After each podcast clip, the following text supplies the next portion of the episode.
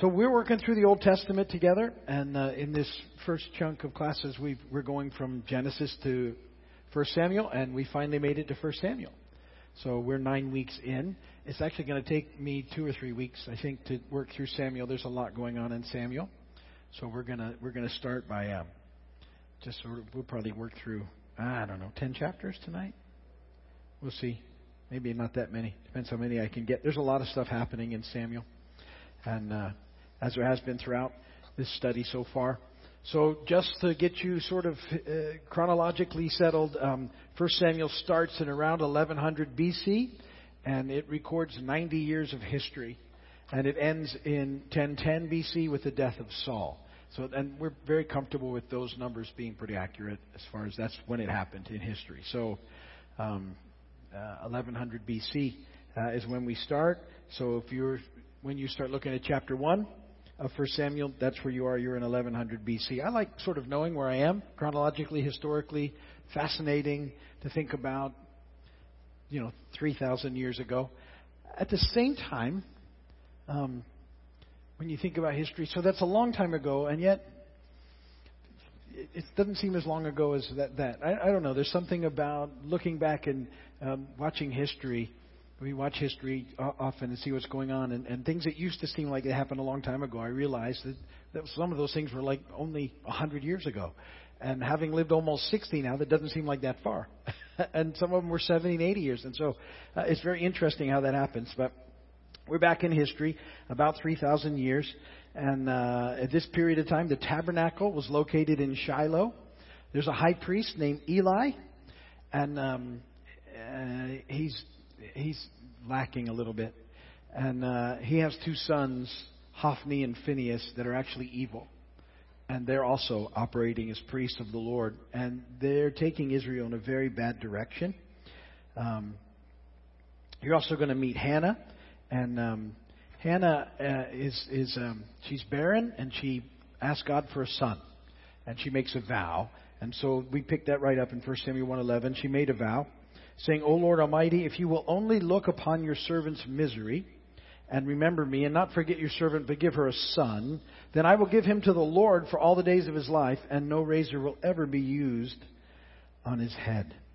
So this is the vow she makes to the Lord, and if you pick up the action in verse 20, so in the course of time, Hannah conceived and gave birth to a son. And she named him Samuel, saying, Because I asked the Lord for him. And when the man Elkanah went up with all his family to offer the annual sacrifice to the Lord and to fulfill his vow. Hannah did not go. She said to her husband, After the boy is weaned, I will take him and present him before the Lord, and he will live there always. Do what seems best to you, Elkanah, her husband, told her. Stay here until you have weaned him. Only may the Lord make good his word. And so the woman stayed at home and nursed her son until she had weaned him. And after he was weaned, she took the boy with her, young as he was, along with a three year old bull an ephah of flour and a skin of wine and brought him to the house of the Lord at Shiloh. And when they had slaughtered the bull, they brought the boy to Eli. And she said to him, As surely as you live, my Lord, I am the woman who stood here before you, beside you, praying to the Lord. So if you go back and read from 1 Samuel, Eli thinks, because she's sitting there praying quietly, that she accuses her, he accuses her of drinking or something. She was just praying. And uh, she said, I prayed for this child, and the Lord has granted me what I asked of him, so now I give him to the Lord. For his whole life, he will be given over to the Lord, and uh, he worshiped the Lord there. So uh, that's where Samuel comes into being. Uh, that's how he comes about. Hannah prayed for him. Uh, she had him, and she um, is faithful to what she said she did. The vow she was, she gives him uh, into the Lord's service, and he's going to remain there with Eli, who is the high priest. And then we move into chapter 2, and in chapter 2, you're, you're going to really sort of read all about Eli's sons, the two that he has, who are um, far from the Lord. Uh, they're, they're actually evil. And um, uh, this story, I think, is, is helpful when we look at it because what you're going to see is how they sort of drift off the word uh, of the you know the what the Lord told them to do, and they started doing it their own way. And you're going to see how that not only ruins them, but it begins to ruin um, everyone around them in the process.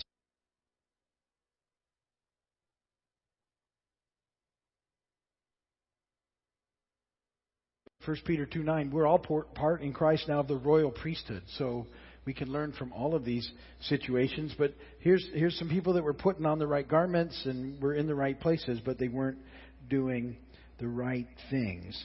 And, uh, and so it's Hophni and Phinehas. And um, when you look at it, we, we looked at this story actually a couple of months ago on a Sunday message because of what was going through, so you might sort of remember it. But let's read it. Um, 1 Samuel 2, beginning in verse 12. Eli's sons were wicked men. So that's how the Bible records them. Think about that's not a great sort of legacy to have in the Scripture. Uh, these guys were wicked men. They had no regard, no concern whatsoever for the Lord. Now, it was the practice of the priests with the people that when anyone offered a sacrifice and while the meat was being boiled, the servant of the priest would come with a three pronged fork in his hand and he would plunge it into the pan or kettle or cauldron or pot, and the priest would take for himself whatever the fork brought up. This is how they treated all the Israelites who came to Shiloh. But even before the fat was burned, the servant of the priest would come and say to the man who was sacrificing, Give the priest some meat to roast. He won't accept boiled meat from you, but only raw. And if the man said to him, Let the fat be burned up first, and then take whatever you want, the servant would then answer, No, hand it over now. If you don't, I'll take it by force. And the sin of the young men was very great in the Lord's sight, for they were treating the Lord's offering with contempt. So, what's going on here is this Eli's sons, recorded in Scripture as wicked men, they knew about God, and, and yet they didn't regard him. So, as priests, they would know a lot about who God was, but they, they just didn't care in this process. And, and they decided in their lives that they didn't want to do it God's way. Uh, and what God's way was had to do with the offering there. Because um, in the Levitical law, there was a way in which you were to handle the, these sacrifices. And they decided they would just do them however they wanted to do it to benefit themselves in the process. And so what had happened was, it says the practice of the priest, what they had started to do was um, they created their own way of doing things, and it had to do with the way the meat was offered. And and so when someone came and offered a sacrifice, they were allowed a portion. They were the priest did get a portion, but it was after it was fully boiled and all the fat had been burned off, and then they were allowed a, a portion of that. But what they were doing was they were stopping that whole process and they were getting the meat before it was boiled and well done. I guess they like their meat less done. Uh, and then they taken it another step and they were taking it raw. They were saying, we're not even going to do any of that. We just, we're going to take the meat from you so we can do what they were, they would want with the meat in the process. So I guess they wanted more flavorful meat or whatever. But the, the point is, instead of doing it God's way, they started doing it their way and they just started twisting it a little bit at a time until it became a greater and greater, you know, uh, problem for everyone. And it said this is how they treated all the Israelites who came. So the Israelites who would know what was supposed to happen, and they would come and bring their offering to the Lord, and then they would see these, these people do with it. If they complained, they said, We'll just take it from you by force. And so what they're teaching all the Israelites is something different than God's word, and it begins to have this you know, impact on all of Israel. And they're, they're continually moving farther and farther away from the Lord in the process. And um, this continues on in the story. And, and so, what you can see is how I, I want you to see how things, because we can apply this to our lives. We, we start here and we just start changing things a little, a little compromise, a little, well, not quite. Just, I'm not going to do that God that way. I want to do it this way, but it's close enough, right? Continues to move on in our lives. And we, we start trying to sort of reshape the Word of God in order to fit with what we want to do instead of learning to live, to do the, the way, live life the way He wants to. And He always knows better than we do. And so the, the, the sin of the young men, it says, Hophni and Phinehas, it was very great in the sight of the Lord because He wants us to live the way He, you know, encourages us to live. He wants us, particularly now that we have the Holy Spirit in us as believers, is to continually yield to the Spirit because the Spirit will lead and guide us and direct us. But we need to be listening to that and, and we need to be aware of the way that He wants us to live. And uh, again, remember, this isn't a big rule following thing that we're in, but it's us yielding to the Holy Spirit in our lives. It's, it's being aware of how He directs us and then doing, you know, the next right thing as we can. Obviously, falling short sometimes, but that being our heart and where we find life. And so, where their whole problem started with a disregard for disregard for what the word said, for what God wanted, and then they disregard it and they start doing what they want, and over time it gets worse and worse and worse.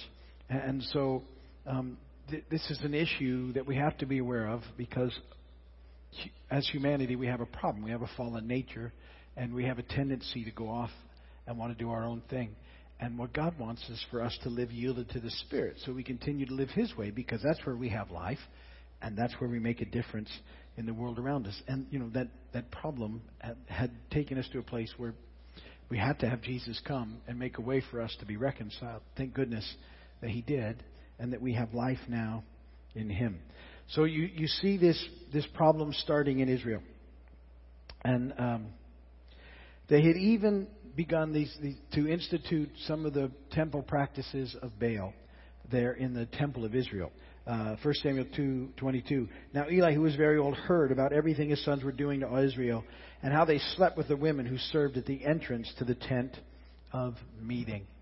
So that was a, a practice of the false gods. They were they were cult prostitutes, male and female, as part of that whole disgusting process that God wanted nothing to do with, and they were adopting that into the very people of God in Israel.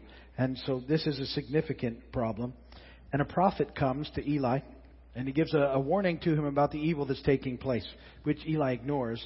But um, there's also a prophetic word in there. Remember, I told you you can find Jesus everywhere about our high priest Jesus. 1 Samuel 2:35. This prophet comes and speaking for the Lord says, "I will raise up for myself a faithful priest." Who will do according to what is in my heart and mind, and I will firmly establish his house, and he will minister before my anointed one always. And so there's this picture of God speaking into it, say, I'm going to straighten this out, but you, you know, you've wandered far off. And he's going to straighten it out in the immediate, some with Samuel, but there's also this picture of Jesus coming. Hebrews 4, 14 and 16 says, Therefore, since we have a great high priest who has gone through the heavens, Jesus, the Son of God, let us hold firmly to the faith we profess, for we do not have a high priest who is unable to sympathize with our weaknesses, but we have one who's been tempted in every way, just as we are, yet was without sin. Let us then approach the throne of grace with confidence, so that we may receive mercy and find grace to help us in our time of need. So I love this this picture that um, the writer of Hebrew gives us of Jesus and what He's done for us, and and because of Him, when we find ourselves in those places where we're moving in the wrong direction, we can come to Him, and He understands our weakness. Uh, because He lived in this flesh, uh, He understands what we go through. Now, He never sinned, but He, he sympathizes. He gets what that pull is for us. And, and so we can go to Him with confidence and ask for help, and He gives us the help that we need when we need it. I love that picture. Find grace and mercy in our time of need. And He's faithful to do that to, to give us what we need when we need it in the process. So then we get to chapter 3, and um, Samuel's there, and he's grown up, and then he has this encounter. The boy Samuel ministered before the Lord under Eli. In those days, the word of the Lord was rare. There were not many visions. And in this chapter, God calls Samuel. This is a great story. I like this. 1 Samuel 3 8. The Lord called Samuel a third time, and so the, Samuel was uh, trying to sleep, and God kept calling him Samuel, and and uh, Samuel would get up and get out of bed and go see what Eli wanted, but it wasn't really Eli; it was God. And he does this on the third time. It says Samuel got up, went to Eli, and said, "Here I am. You called me." And Eli finally realized that that was the Lord calling the boy. It took Eli a little while because he apparently hadn't been hearing the Lord very often. So Eli told Samuel, "Go and lie down, and if he calls to you, say, Speak, Lord, for your servant is listening." So Samuel went and lay down in his place, and the Lord came and stood there, calling, as at the other time, Samuel, Samuel. Then Samuel said, Speak, for your servant is listening. And the Lord said to Samuel, See, I'm about to do something in Israel that will make the ears of everyone who hears it tingle. tingle. At that time, I will carry out against Eli everything I spoke against his family from beginning to end, for I told him that I would judge his family forever because of the sin he knew about. His sons made themselves contemptible, and he failed to restrain them. Therefore I swore to the house of Eli, the guilt of Eli's house will never be atoned for by sacrifice or offering. Samuel lay down until morning and then opened the doors of the house of the Lord, and he was afraid to tell Eli the vision. But Eli called him and said, Samuel, my son. Samuel answered, Here I am.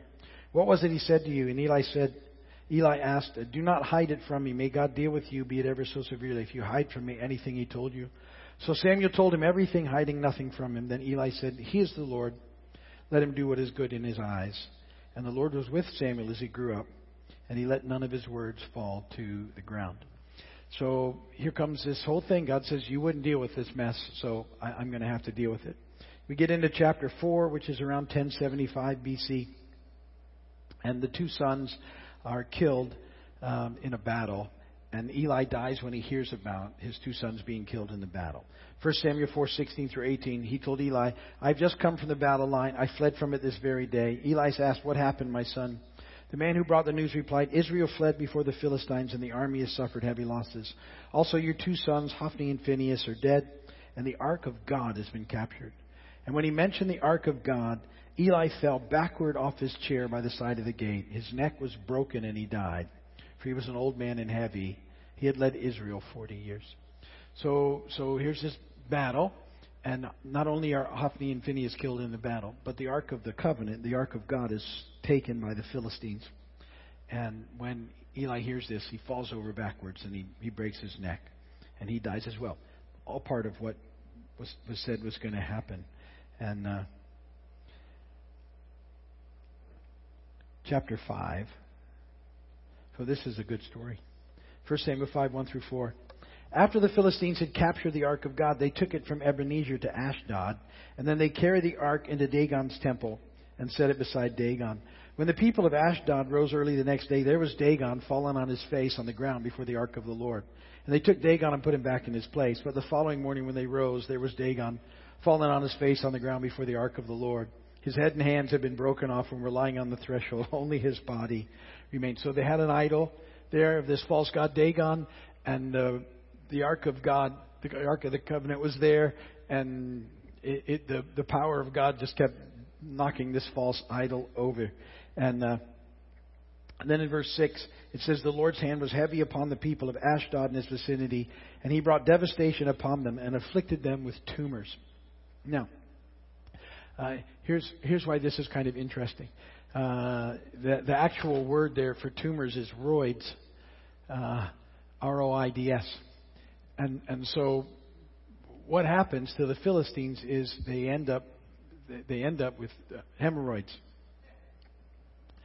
And it's not a pleasant situation. And they pretty much immediately send the ark back because they figure out what the problem is. Now, why I think that's a funny story. So some of you might have heard this story, but if you haven't, you probably should hear it. So years and years ago,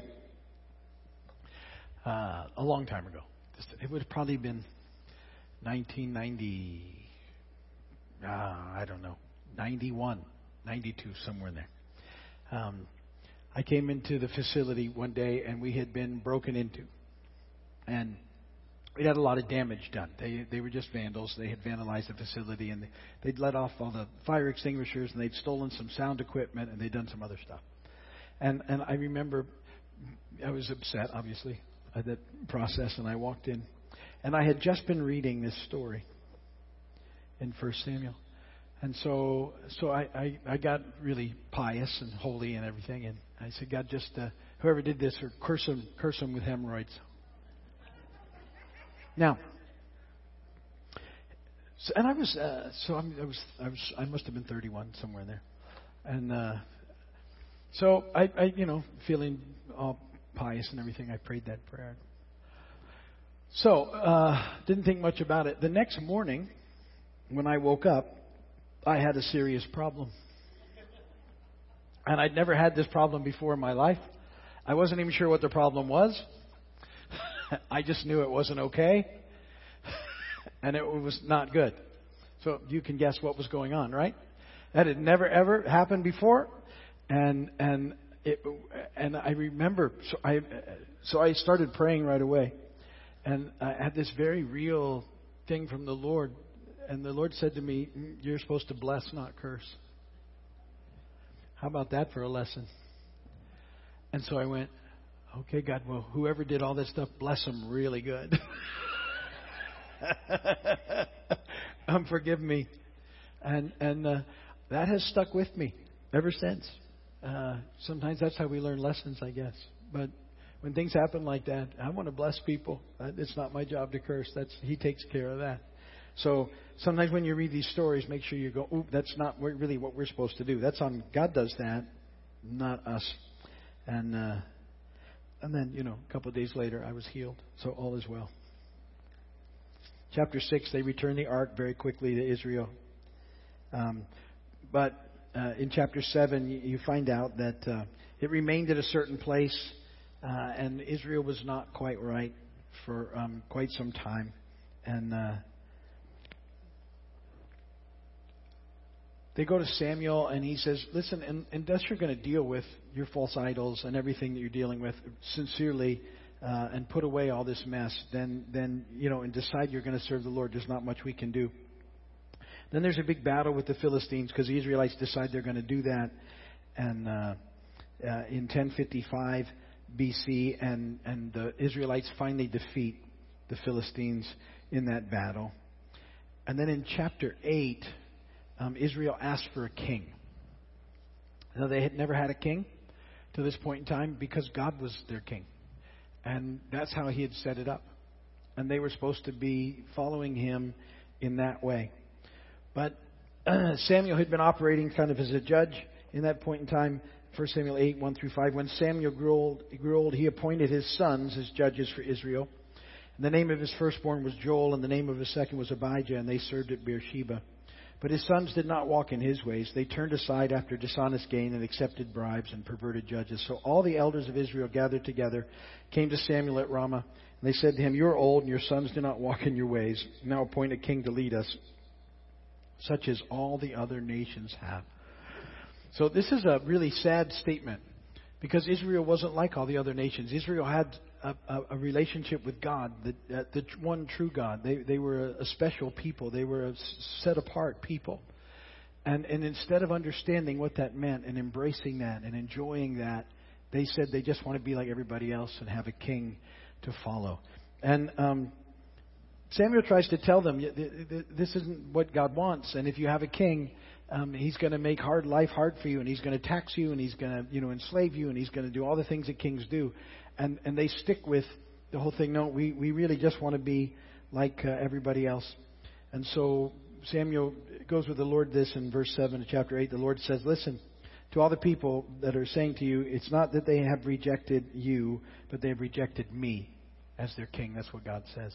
And so he says, fine, if, if that's what they want, then go ahead and, and give them a king. Now, this event had been foretold prophetically back in Deuteronomy 17 and so didn't catch God by surprise. When you enter the land of the Lord God you're giving you and have taken possession of it and have settled in it, and you say, Let us set a king over us like all the nations around us, be sure to appoint over you the king the Lord your God chooses. He must not be from among he must be from among your own brothers. Do not place a foreigner over you, one who is not a brother Israelite. The king, moreover, must not acquire great numbers of horses for himself, or make the people return to Egypt to get more of them, for the Lord has told you you're not to go back that way again. He must not take many wives, or his heart will be led astray. He must not accumulate large amounts of silver and gold. So God knew this was going to come, that he would be rejected. And, and yet, fascinatingly, he sets these three rules for kings. And, and uh, so the kings of Israel were not to multiply to themselves horses or wives or gold. And guess what? Every king of Israel did. Multiplied to themselves horses, wives, and gold. Every single one of them except Jesus. Jesus didn't do any of those three things. And in fact, when he came riding in, uh, his triumphal entry wasn't on even a horse, it was on a donkey. So, uh, it's a picture of Jesus being the only one who was ever right enough to be our king and what that means, and the only one who ever would live up to that. And, and so we sort of have that happening, and that's enough information for one night for anybody. We'll pick it up there. Samuel's a great book. If you get a chance, start to read it, and uh, we'll be talking about it more next week if you're watching online. Uh, thanks for thanks for watching, and we'll pick it up next time we're together.